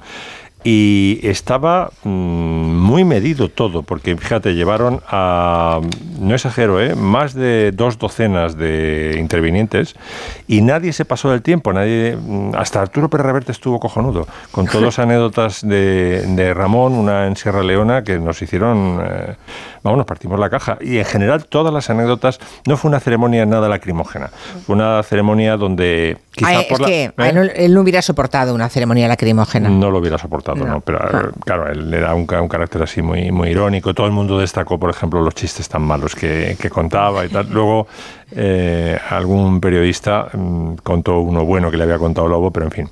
Eh, bueno, Lobo era un gran periodista con una ética del periodismo como ya prácticamente no se encuentra. Mira, déjame recordar, además es una, una pieza de, de A tres Media, una entrevista que se encuentra en YouTube que le hizo Íñigo... Eh, Iñaki, perdón, Iñaki López en La Sexta Noche a Ramón, que para mí es un es un tutto Lobo. Se la hizo hace, un, hace nueve años, porque ahí cuenta qué es para él el periodismo, qué es para él ser corresponsal, cuál es la, debe ser la relación del periodismo con el poder, mm, en fin, cómo hay que informar en las situaciones de guerra. Cuenta muchas anécdotas y tal, y que es muy... Eh, muy reconfortante saber que eh, hay gente todavía así, ¿no? Que hay, que hay periodistas sí. eh, que y que eso además está ahí para... Bueno, se como, van muriendo, ¿sabes? Se van muriendo, pero sí. bueno, es, eso es su, sus enseñanzas que están ahí. Sí, es el legado, supuestamente. Y sí. además ves la entrevista y como de repente Ramón resucita ante tus ojos, ¿no? Y estás media hora como si estuvieras con él en, en, en el café oyéndole contar sus,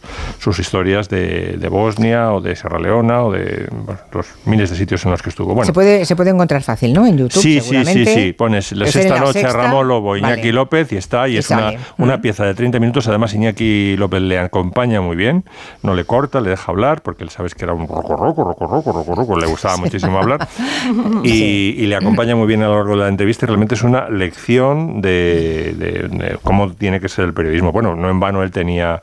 un libro que se llama El día que murió Kapuscinski, me parece, ¿no? Que es el eh, sí. eh, como la referencia de, de todos los corresponsales y grandes periodistas.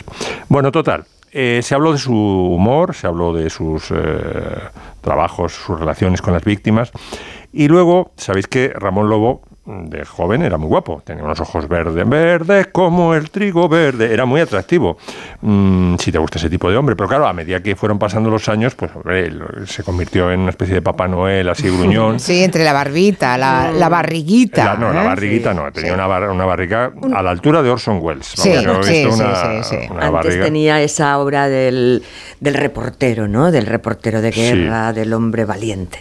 Bueno, pues él pensaba que siempre iba a tener ese sex appeal, ¿no? Entonces, eh, ya ha entrado en añitos, coincidió con Mónica García Prieto, corresponsal en Irak, me parece, ahora se lo vamos a ir a contar a ella, y él pensaba que seguía teniendo todavía gran gancho con las mujeres, ¿no? Y dice, entonces le cuenta a Mónica García Prieto, dice... Hay una enfermera italiana aquí, porque acompañó a Mónica García Prieto al hospital, porque Mónica García Prieto estaba muy enferma, ahora lo contará ella, y dice, y voy a intentar ligármela, y esta es la historia. Eh, la escena se produjo en Bagdad, cuando estábamos Ramón y yo cubriendo la, la, la guerra civil, el, lo que es la invasión militar en la guerra civil, para los respectivos periódicos. Eh, yo enfermé y en un momento dado, pues Ramón, al ver que iba peor, me dijo, ay, quiero un hospital. Eh, y bueno, empezamos a buscar un sitio donde nos pudieran atender, donde me pudieran atender. Eh, finalmente encontramos el hospital de Cruz Roja Internacional, que era uno de los pocos que seguía abierto y que pues tenían personal internacional para hacer pruebas determinadas porque sospechamos que era una, algún tipo de neumonía relacionada con algo que había comido. El caso es que, bueno, finalmente consigo que me den acceso al hospital, el de la Cruz Roja, y tras una espera bastante larga, los médicos comprueban que efectivamente tengo temperaturas muy dispares, empiezan a medirme temperatura, me ponen una de estas mantas metálicas eh, para conservar el calor. Y llega un momento en que dan acceso a Ramón. Ramón entra y empieza a contarme muy excitado. Oye, hay una enfermera italiana que es que me gusta muchísimo, qué guapa es, cómo me pone esta mujer. Bueno, va, va a caer, esta mujer tiene que caer. Buah, no sabes cómo es, papá, papá, papá, pa, pa, yo me doy la fiebre. Tampoco me enteraba mucho, además era una, una ramonada que la llamábamos otra más, con lo cual, bueno, pues Ramón seguía lo suyo. Qué tía más guapa, es que no sé cómo controlarlo, oh, qué maravilla, qué tal, qué cual, qué cual. Y de pronto suena una... llaman a la puerta y efectivamente es la enfermera italiana que con una gran sonrisa dice hola, ¿cómo se encuentra? ¡Ay, qué bien que ha venido su padre con usted! La cara de Ramón fue un poema en aquel momento. La contó esta anécdota en el, en el ah, acto. Claro. Y to, la verdad es que todos fueran eh, anécdotas de arrancar de carcajadas, ¿eh? Salvo dos o tres excepciones que eran más por el lado mm. más eh, tierno y tal, pero nos arrancaron muchas, muchas carcajadas. Y decía que se cerró con piano. ¿Y por qué el Claro de Luna? Porque... Eh, cual, sabéis que eh, Ramón era hijo de madre inglesa, Maud Leider, a la que adoraba, igual que detestaba a su padre por fascista, pues estaba muy, muy conectado con su madre. Y a través de ella, lógicamente, pues era bilingüe, Ramón Lobo, ¿no? Y se fue una temporada, cuando era joven, dice, voy a aprovechar que domino el idioma, me voy una temporada a Londres y, bueno, veo un mundo en esta España un poco opresiva que había entonces, ¿no? Entonces se empleó como camarero en un hospital cuáquero. Los cuáqueros montan muchos negocios, por ejemplo, los, las chocolatinas Cadbury, me he enterado preparando esta, esta intervención, son de los cuáqueros, ¿eh? son, son los reyes del capitalismo dentro de las sectas religiosas. Y tenían este hotel. y Ramón era como el metre del de los desayunos. Usted siéntese aquí, ¿qué, qué quiere? ¿Qué me ha pedido? ¿Una doble ración de no sé qué tal? Entonces, entre los clientes del Hotel Cuáquero había una viejecita, eh, tenéis que imaginaros una especie de Maggie Smith, de la que se encariñó mm, Ramón. Y la premió dándole cada mañana, las semanas que estuvo, dos lonchas extra de bacon. Y Maggie Smith, lógicamente, se dio cuenta de que la estaba mimando Ramón Lobo, un Ramón Lobo de ojos verdes y jovencito, y ya cuando se fue del hotel le dijo que sepa que no ha pasado desapercibido este detalle tan bonito que ha tenido con usted. Yo soy pianista profesional y para compensarle o para agradecerle que haya tenido estas atenciones durante tantas semanas conmigo, le voy a tocar una de las piezas más maravillosas que hay para piano, que es este Claro de Luna de Debussy. Por eso sonó el Claro de Luna. Ah, muy bien. Pues mira, nos acabas de poner el hilo para que sigamos cosiendo los diferentes sí.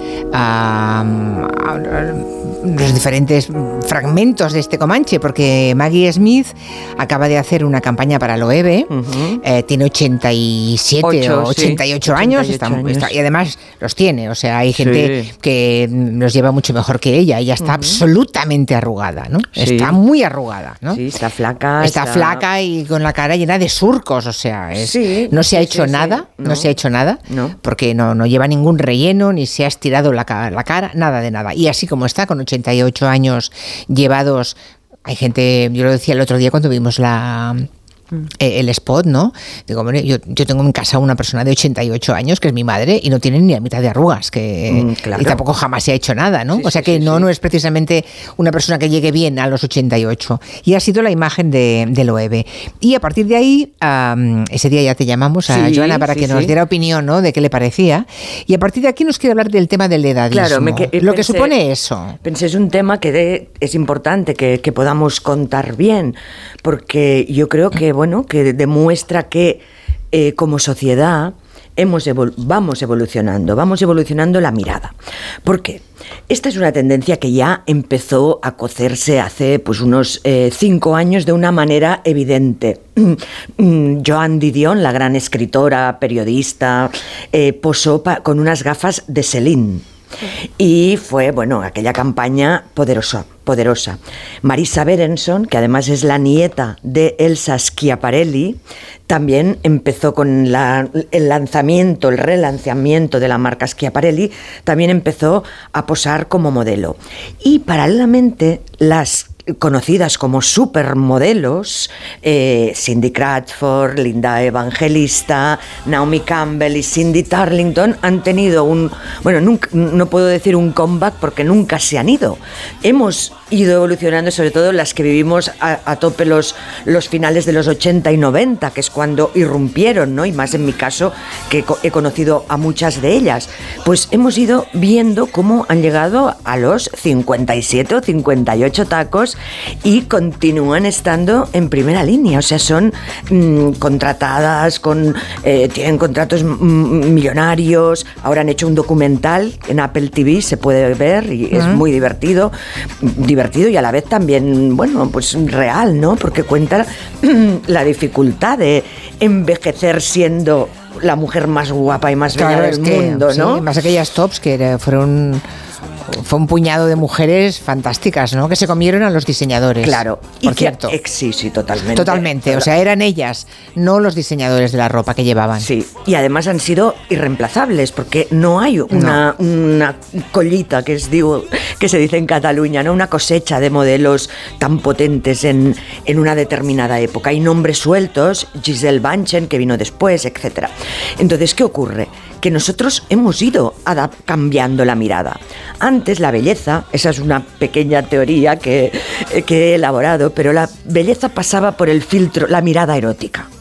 Es decir, era bello aquello que era erótico, que, o que tenía un punto de perfección. Hoy la rubia de ojos azules no está en la mayoría de castings, como luego os cuento un poquito de la pasarela ochenta, como el casting de, de, las, de la mayoría de pasarelas. Se busca algo más y nos hemos acostumbrado a ver, la, a sentir la belleza desde un punto de vista estético que no erótico. Eh, erótico. Yeah. Entonces, es estética la elegancia de una persona mayor. Claro que lo es, eso siempre lo habíamos admirado. Y hemos podido, la, las marcas de moda también, bueno, evidentemente que en el caso de Maggie Smith es una campaña de marketing poderosa, pero muy coherente con lo que hace el diseñador Jonathan eh, Anderson, que trabaja con artesanos, que quiere que todo el mundo se sienta como es a través de su moda, que la moda no sea tan dictatorial, tan... Y, y la verdad es que cada vez es más diversa. Ese es uno de los lenguajes, lo, de lo que hablábamos antes, ¿no? De esta ideología woke, ¿eh? Eh, políticamente correcta en todo el nuevo mainstream de, de, de, de nuestro tiempo, es decir, la diversidad, la igualdad, el respeto. Eh, hoy hemos visto en la pasarela cero ochenta modelos eh, de sesenta años, eh, de tallas cuarenta y cuatro, cuarenta y seis, por supuesto trans. Estamos, ahora mismo la moda está copada por este yeah. paisaje, pero el edadismo sí que ha sido un salto importante, porque pensemos que hoy hay una gran discriminación laboral entre los, eh, en los boomers, ¿no? Los mayores de cincuenta años. Es muy difícil que los contraten en, para un nuevo cargo. Una nueva, siempre van a coger al más joven. Tengo varias amigas que se han presentado a, a procesos, ¿no?, de selección, y las tumba siempre la edad. Entonces, que En, en la moda, de cara a la galería, Charlotte Rampling ha posado pa- esta semana también con Massimo Dutti, Ángela eh, Molina con Zara. Mm, bueno, pues sí, pero no me lo, sí, estupendo, pero ya, pero no soluciona nada. Ya. Yo creo que quedan bien. Quedan bien. Quedan bien, pero en la realidad no pasa. Pero ¿sabes qué pasa? En la realidad esto no ocurre. Empezamos a tener más modelos reales.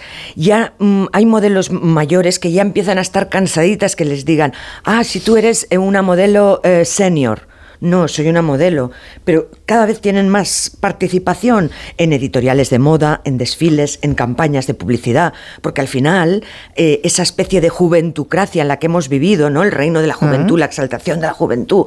De hecho, ya hay, eh, no sé, revistas, que una, una revista digital que se llama Fuck Young, eh, y a los propios jóvenes y a los más, eh, no sé, los más modernos, les encantan las señoras mayores con abriguitos y con la reina de Inglaterra para sus, para sus lookbooks. Sí, sí, sí. Una, una, una gran eh, modelo de bolsos. Claro. O sea, ¿pero por qué? Porque tra- y, y Meryl Streep, ¿qué pasó con el fenómeno Meryl Streep? Claro, ven a una mujer mmm, con, experien- con la belleza de la experiencia, con esa dulzura eh, en su mirada y en su sonrisa, pero a la vez también la picardía y el haberlo vivido. Por cierto, todo. Que, que, perdón, qué curioso que haya aprovechado estar en Oviedo para decir que lleva siete años separada de su sí, marido, ¿no? Sí, sí, sí. Es muy curioso. Quizá porque se vio al hermano, mmm, en los planos subjetivos, ¿no? Sí. Que le llamáis, se veía al hermano muy emocionado, llorando, y la gente debía decir, qué raro. Yo pensé primero hermano. que era su marido, claro. Yo también. Lo primero claro, que pensé claro, fue claro. eso, sí, sí. Uh-huh. Bueno, ¿algo que decir sobre el edadismo? No, pero yo quería preguntarle a Joana si... Oye, no, aprovecha. Ya, claro, porque la, la estoy escuchando y digo... Qué claro, maravilla de libro has escrito. Ay, muchas gracias, oh, amiga. Bueno, qué barbaridad. Bueno, esto... Doris Lessing y Kate Millett, estoy en ello, ¿eh? Sí, estas sí que es vivían un... ajenas a las modas ambas dos, bueno, aunque les preocupaba sí. mucho su apariencia externa. Es eh, lo pero... que te iba a decir, les preocupaba mucho y le, también fueron espejos, porque y tanto, Doris Lessing... Uf, sí, y tanto, sí, sí. y tanto. Pues fíjate, Lessing hizo lo contrario, ya con cincuenta y un años, cincuenta y un años... le retira la regla y dice, se ha acabado lo que se daba, y se coge el moño famoso, que es como la conocemos, uh-huh. con la coleta baja, con la raya en el centro, que ya nunca había llevado el pelo así, porque llevaba siempre un pelo muy yeye, y se pone la falda larga, en fin, todo este look con el que la hemos conocido, luego ya cuando le dan el Nobel, que es mucho más mayor, pues eso fue con cincuenta y un años, hizo como un ejercicio de renuncia para sí. nada, porque luego se enamoró de uno mucho más joven y salió con él, o sea, que claro. quiere decir que luego ya seguía muy joven y muy viva, pero el numerito lo montó. No, lo que te quería preguntar es si tú crees que la moda se ha desexualizado un poco, o sea, toda sí, esta diversidad, sí, sí, ¿no? claro, claro, claro, claro. Bueno, eso es interesante. La teoría que tiene Lorenzo Caprile, lo dijo aquí el otro día, sí, es, es verdad. Uh, la sastrería masculina para las mujeres. Eso ¿no? es. Están sí. los escaparates llenos de blazer, de pantalones anchos, de chalecos. Era el tema que te traía porque en el desfile de, de ayer de Simorra, que bueno, in, increíble. Vistió a la, a la princesa, a la princesa sí. Leonor Simorra. Sí, sí, sí, sí, es un salto un adelante eh, para él muy importante bueno, eh, de Javier Simorra. Sí, han hecho un upgrading importante. Ya, eh, ya no está Javier. Hace, eh, hace unos años la familia Dimas ha reconducido la firma, eh, evidentemente guardando la esencia eh, de Javier Simorra, pero bueno, eh, es, a, están en ochenta puntos de venta de cincuenta ciudades de España, también en México, y están trabajando la sastrería eh, uh-huh. con un... con un aire un poco Max Mara, ¿sabes? Trabajando bien los volúmenes. Claro, eso eh, em, fortalece la presencia. No son presencias, eh, digamos, mindungui, ¿sabes? Un poquita cosa, sino que te da una presencia, un... A mí me eh, encanta em, un esa, envolvente, sí, ¿no? Me encanta esa moda. Me y gusta sobria. Muchísimo. Claro, claro. Sí. Y, y una gran... Un, un punto sobrio importante. Pero, ¿y qué más has visto en la pasarela, el cero ochenta, además de la sastrería? Un poco lo que decía, lo que, la pregunta de Noelia... ¿Tiene como respuesta? Sí, sí, ¿no? O sea, se sí. están como difuminando las fronteras entre lo masculino y lo femenino en la pasarela. Hoy bueno, y perdiendo el erotismo, sí. ¿no? Esto que decías, que me ha interesado claro. un montón, ¿no? Que la apreciación es más estética que erótica, eso no es. Son esos cortes tan, bueno, tan de hace unas pocas décadas, porque, fíjate, las sombreras, la cintura apretada, todo esto se ha ido perdiendo hasta de hoy. De los corsés a el, lo, lo bonito, pero a la vez confortable. Uh-huh. En, en la pasarela cero ochenta... lo que he visto es que está cada vez más, eh, más bien centrada. La verdad que felicito a Marta Coca, su directora, porque están consiguiendo que sea una plataforma, un escenario dedicado a la moda sostenible, la moda joven, eh, streetwear, urbana, mmm, surfera eh, y, y, y, y hecha a mano también, orgánica. Y además han invitado a muchos periodistas internacionales del Corriere de la Sera, Sera, de ediciones internacionales del E L, para que puedan tener cada vez una plataforma exterior importante, trabajando en muchas veces lo hecho a medida.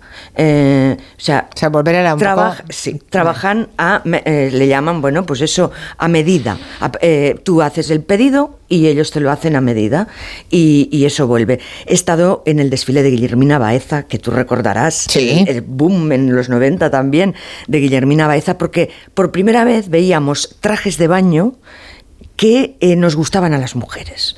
O sea, que mm, te cubrían la tripita, que no eran mm, eh, horteras. Si no era lo, lo de Raquel Welch saliendo es, en, ¿no? en el Agente cero cero siete. Con aquellos, que ella está maravillosa, sí. pero claro, sí. hay que tener el cuerpo que tenía ella, ¿no? Para ponérselo. Así es. Y entonces, bueno, y hemos visto también este desfile, ¿no? Que, que tenía ese punto, bueno, de, de ver a mujeres con traje de baño, pero vestidas. Por cierto, y Madonna, no la hemos, Uy, no la hemos sacado a colación, pero Madonna... Tiene Mira. sesenta y siete años ahora o sesenta y seis, ¿no? Eh, sesenta, la, sí. Yo creo que se, está con sesenta y cinco, sesenta y seis, vaya, la edad de la, de la jubilación. Pero bueno, sabéis que ahora está ya con su tour claro. y va fuerte, fuerte. Uh-huh. Lo que pasa es que no la tratan igual que tratan a los Rolling, que podrían ser sus padres, Así porque es. tienen veinte años más, ¿no? Claro, sí. claro, de ellos hacen alguna bromita, se hace de la edad de los Rolling. Perdón, en este programa se han hecho sí. distintas bromitas. Sí, sí, pero hay algo, hay algo distinto en el trato a, bueno, y a ella no, juzgándola no, no. todo el tiempo, sí, todo el tiempo. juzgando Hay todas sus decisiones. ¿Eh? Madonna lleva toda la vida siendo juzgada por una por cosa, todo. por otra, ya, por sí, la, sí, por sí, la eso polémica. Es sí. O sea, está acostumbrada y le da igual, porque al final siempre es la reina y la Pero que va por delante de todo el mundo. Se está reivindicando y ahora eh, publica en sus redes que... Ella hace treinta años que publicó aquel libro llamado Sex, donde aparecía desnuda, besándose eh, con hombres, con mujeres, y entonces dice, eh, pasé los siguientes años siendo entrevistada por gente cerrada de mente que intentó avergonzarme por mi manera de empoderarme como mujer, pero entonces no sabía que aquello era empoderarse o, o que se consideraría así, ¿no? Y, y dice, me llamaron puta bruja, hereje y hasta demonio.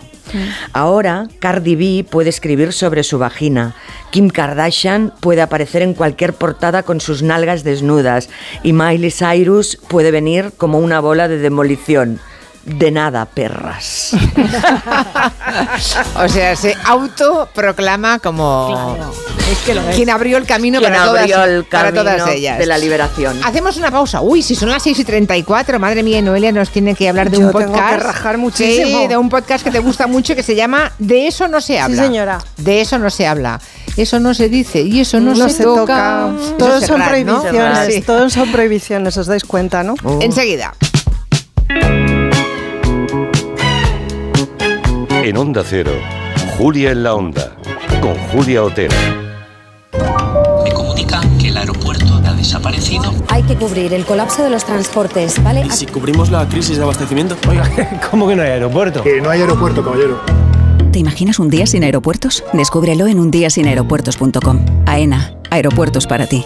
Ministerio de Transportes, Movilidad y Agenda Urbana. Gobierno de España. La carrera Ponle Freno cumple quince años y vuelve a las calles de Madrid con una marea humana de solidaridad. El diecinueve de noviembre tienes un buen motivo para correr, porque toda la recaudación irá destinada a víctimas de tráfico. Y si no puedes venir a Madrid, apúntate a la carrera virtual y corre con nosotros, junto a la Fundación AXA y con el patrocinio de C G A Red de Talleres. Inscríbete ya en ponle freno punto com. Ponle Freno y Fundación AXA, unidos por la seguridad vial. veintinuevas, tus nuevas gafas graduadas de Sol Optical. Estrena gafas por solo veintinueve euros. Infórmate en sol optical punto com. A veces es duro ser tan popular. Todo el mundo te quiere ver, quiere estar contigo, y es que al final pareces inalcanzable. ¿O no? En IKEA bajamos los precios en los productos más populares y en nuestros servicios de transporte, porque aquí sí que hay para todos. Descúbrelos en tu tienda IKEA o en ikea punto es. Dios mío, Yaya, qué buenos están tus macarrones. Algún día nos tienes que contar tu ingrediente secreto. Pates La Piara, más buenos que el pan. Me dieron el alta hace un mes, pero no termino de recuperarme. Recupérate tomando Astenolit Recuperación tres en uno. Astenolit Recuperación, con vitaminas, triptófano y própolis, te recupera actuando a tres niveles en tu estado energético, anímico e inmunitario. Astenolit, de Laboratorios E R N.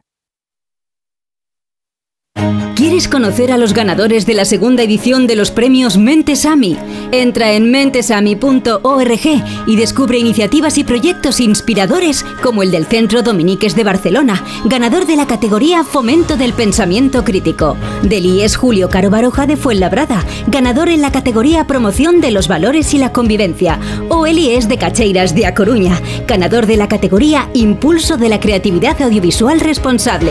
Y si eres profesor o profesora, en la edición dos mil veinticuatro tendrás una nueva oportunidad para presentar tu proyecto. Premios Mentes AMI, una iniciativa de la Fundación A tres Media con la colaboración de Platino Educa y UNIE Universidad. Una llamada de móvil, esa reunión eterna, recoger a los niños. Nos pasamos el día corriendo por estrés. ¿Cómo no vamos a tener dolor de cabeza? Gelocatil seiscientos cincuenta con paracetamol bloquea eficazmente el dolor. Gelocatil, rápida absorción contra el dolor a partir de catorce años. De Ferrer. Lea las instrucciones de este medicamento y consulte al farmacéutico.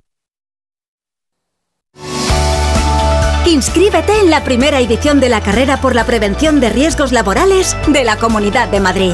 cuatro de noviembre en Madrid Río. Únete a nosotros y corramos por un trabajo más seguro y saludable. Infórmate en carrera p r l madrid punto com. Comunidad de Madrid. Las vacas Angus y Wagyu de la ganadería Organic comen pastos naturales reforzados con una mezcla de higos secos y pasta de aceite de oliva virgen extra.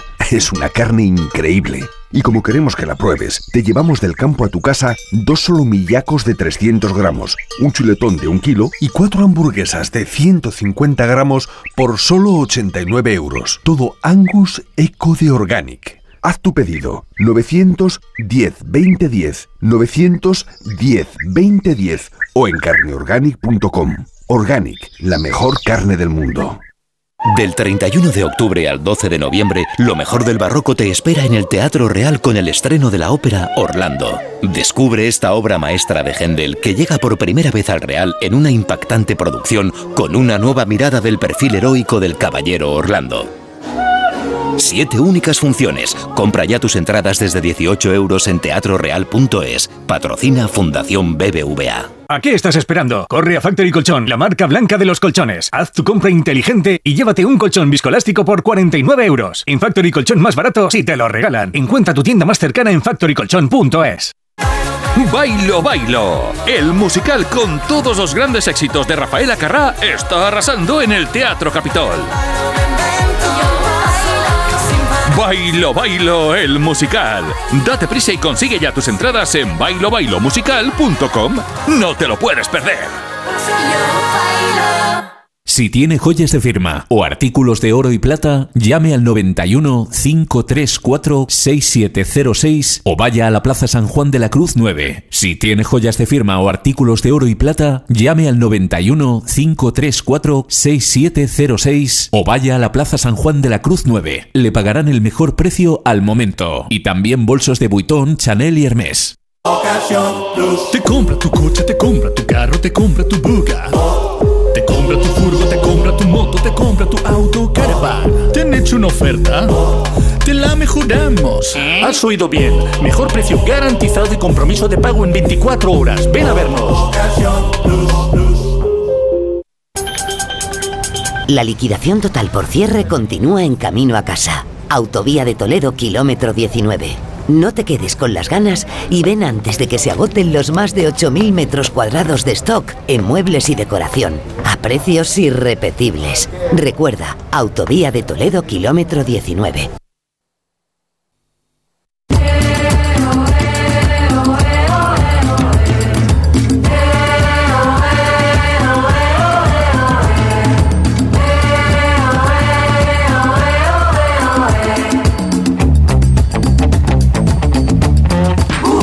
Estamos en la recta final de este de Territorio Comanche y ahora es cuando Noelia Adánez nos va a hablar de un podcast que se llama De Eso No Se Habla. Uh-huh.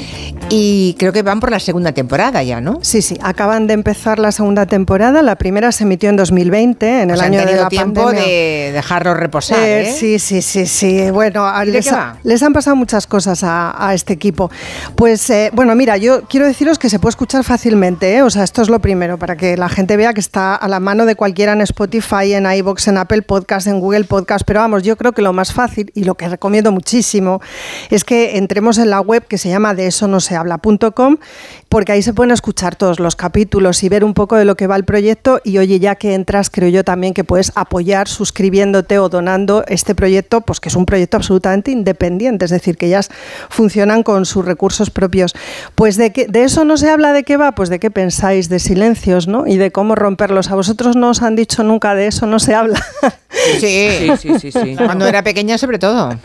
Sí, claro, sí, claro. Sí. Es que lo que ellas dicen es que si creciste en España, es probable que te hayan repetido esta frase durante uh-huh. tu infancia, ¿no? A la hora de la cena, ah, en algún encuentro años, familiar. Claro, bueno, claro, y mucho Franco, más de eso no se habla. Claro. No, pero yo de adulta ya, ya debía tener, no sé, treinta años o así, y, y una persona, un familiar, eh, empezamos a hablar de política, eh, evidentemente disentíamos, y el familiar que era el anfitrión dijo: en esta mesa no se habla ni de política, ni de religión, ni de dinero. Madre mía, ¿y de qué hablasteis? Uh.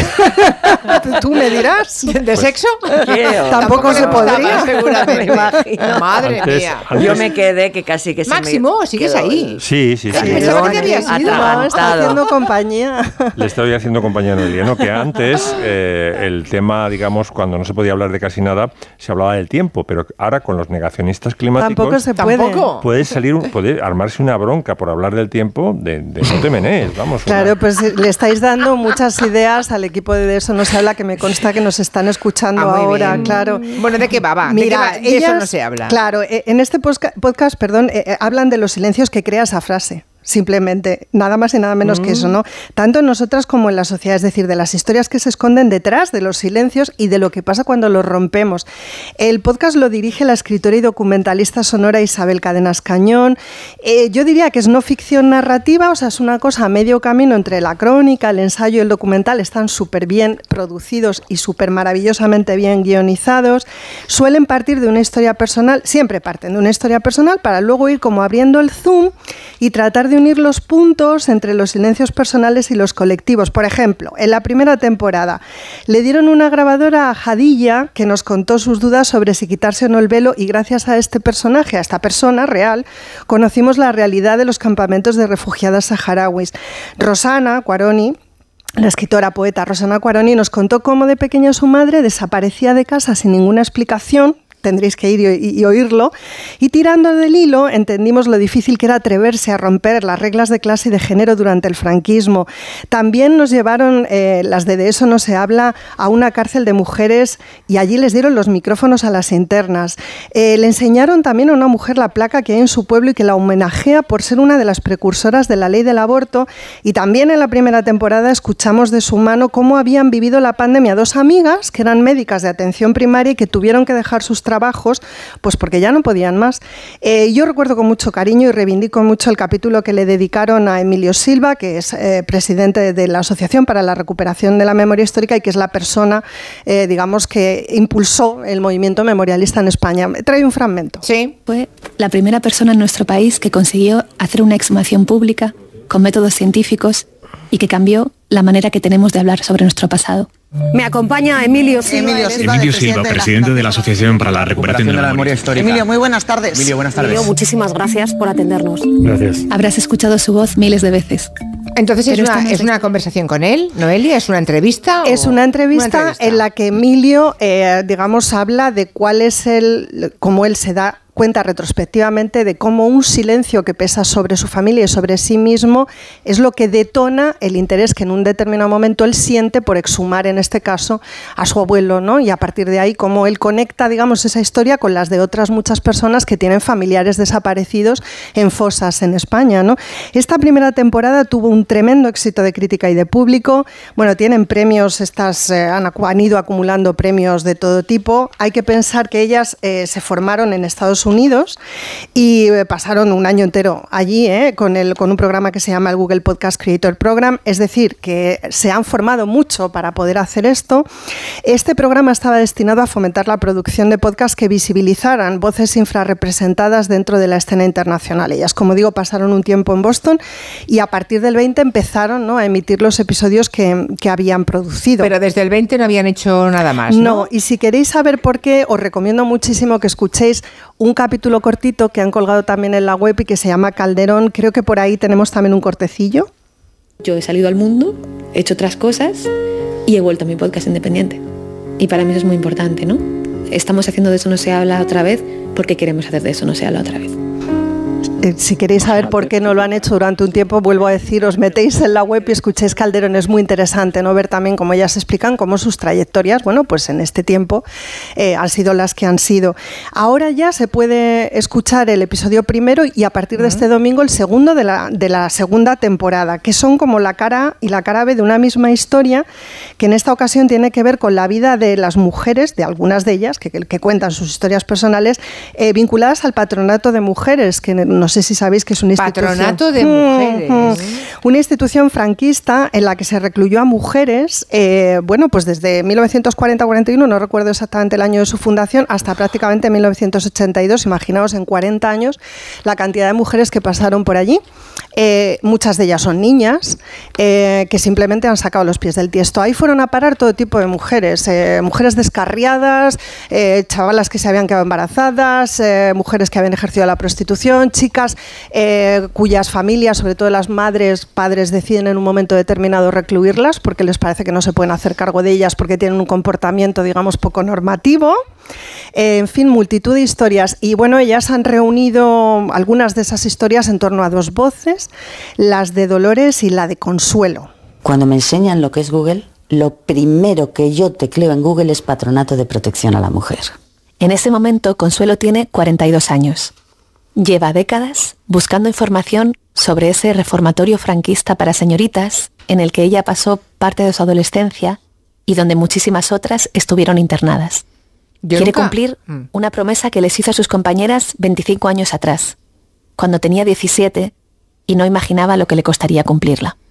Iba a decir que yo no, no ¿ves? Así como hay otras instituciones eh, que de alguna u otra forma han surgido, no sé, la, las conocía, pero este patronato de mujeres, pues no, no eh, me suena, no, no, no me suena. Os recomiendo tantísimo. O sea, un reformatorio para mujeres descarriadas. Sí, os recomiendo muchísimo que escuchéis, como yeah. os digo, a partir del domingo el segundo episodio también, pero ya si queréis, desde hoy mismo, el primero está disponible. Yo os tengo que contar que el sábado pasado ellas eh, hicieron un directo de, del episodio que se va a emitir este domingo, que ya está grabado, pero lo reprodujeron, digamos, en directo con la presencia de Consuelo y de Dolores en la sala Mirador de aquí de Madrid. Que son mayores, claro. Eh, son unas mujeres mayores, sí, sí, claro. son mujeres mayores. Y fue absolutamente emocionante y conmocionante, primero porque te das cuenta de que esta es una historia poco conocida. Os tengo que decir que es una historia que está en los libros de historia, pero como siempre, lo académico no, no termina de traspasar. Claro. Yo no recuerdo haberlo visto ni siquiera en el libro de Carmen Martín Gaite de los usos amorosos. De los no, usos. no está. No está. No, no es, está. Raro, es raro, es raro. Eh, pues os recomiendo muchísimo que entréis a escuchar estos episodios vale, porque vale. vais a aprender mucho de una historia silenciada, que es la historia un poco de todas y claro. bueno, son unas vidas tremendas, increíbles,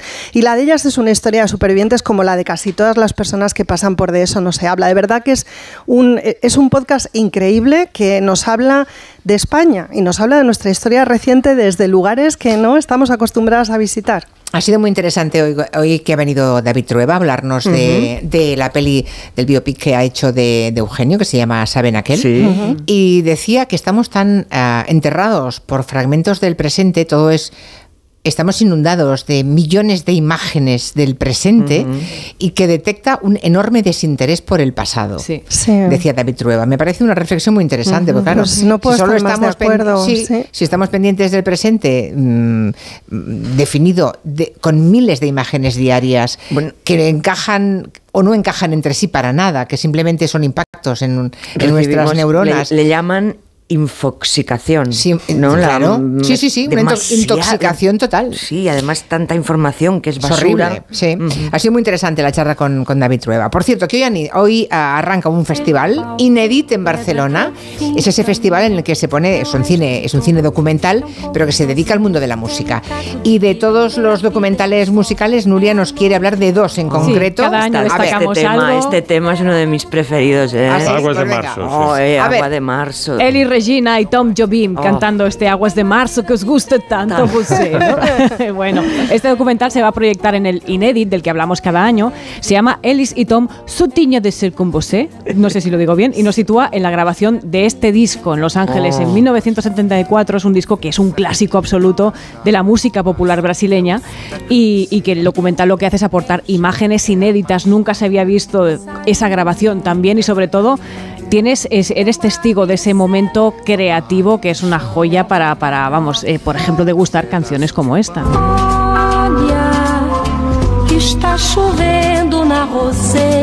Ah, está lloviendo. Por gobierno. Chove no chove.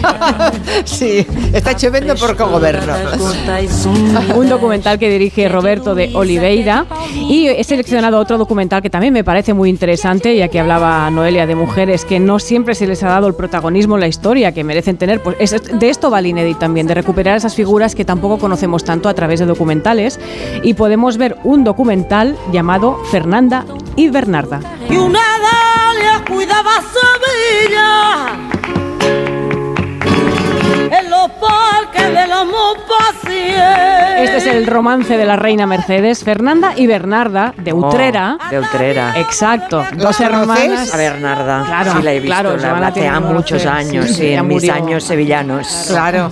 Eran dos hermanas, dos hermanas que fueron dos de las más grandes cantaoras que han existido, especialmente en soleás y en bulerías, pero también tocaban todos los palos, ¿no? De Utrera habían viajado para actuar en Madrid, en Nueva York, en París. Aparecían en la película, por ejemplo, Duende y Misterio del Flamenco de Edgar Neville, y Fernanda también canta en flamenco de Carlos Saura, la película, el documental. Bueno, hasta Camarón decía que en una juerga flamenca eran invencibles. ¿Y cómo las llamaban? La Aretha Franklin y la Billie Holiday de Andalucía. Casi nada. Bueno. Dirige Rocío Martín, Fernanda y Bernarda. Pues nos quedan veinte segundos, casi el tiempo justito para despedirse con una cierta buena educación. Hace, Joana. Sí, esta semana falleció otra gran invisible, Elisa Lacambra, que fue la nuera de Carmen Mir, la gran modista de los años cincuenta que consiguió eh, llegar a la Exposición Universal. Y desfilar para la NASA. Vale, pues ya ni, ni, ni educación ni nada. Chicos, adiós. Adiós. Adiós. Adiós. Se acabó. Gracias, Máximo Pradera, no, no. Noelia Danes, Joana Bonet, Nuria Torreblanca, Joan Quintanilla. Adiós a todos. Hasta el lunes a las tres. Adiós. En Onda Cero, Julia en la Onda, con Julia Otero. Ojo al vatio.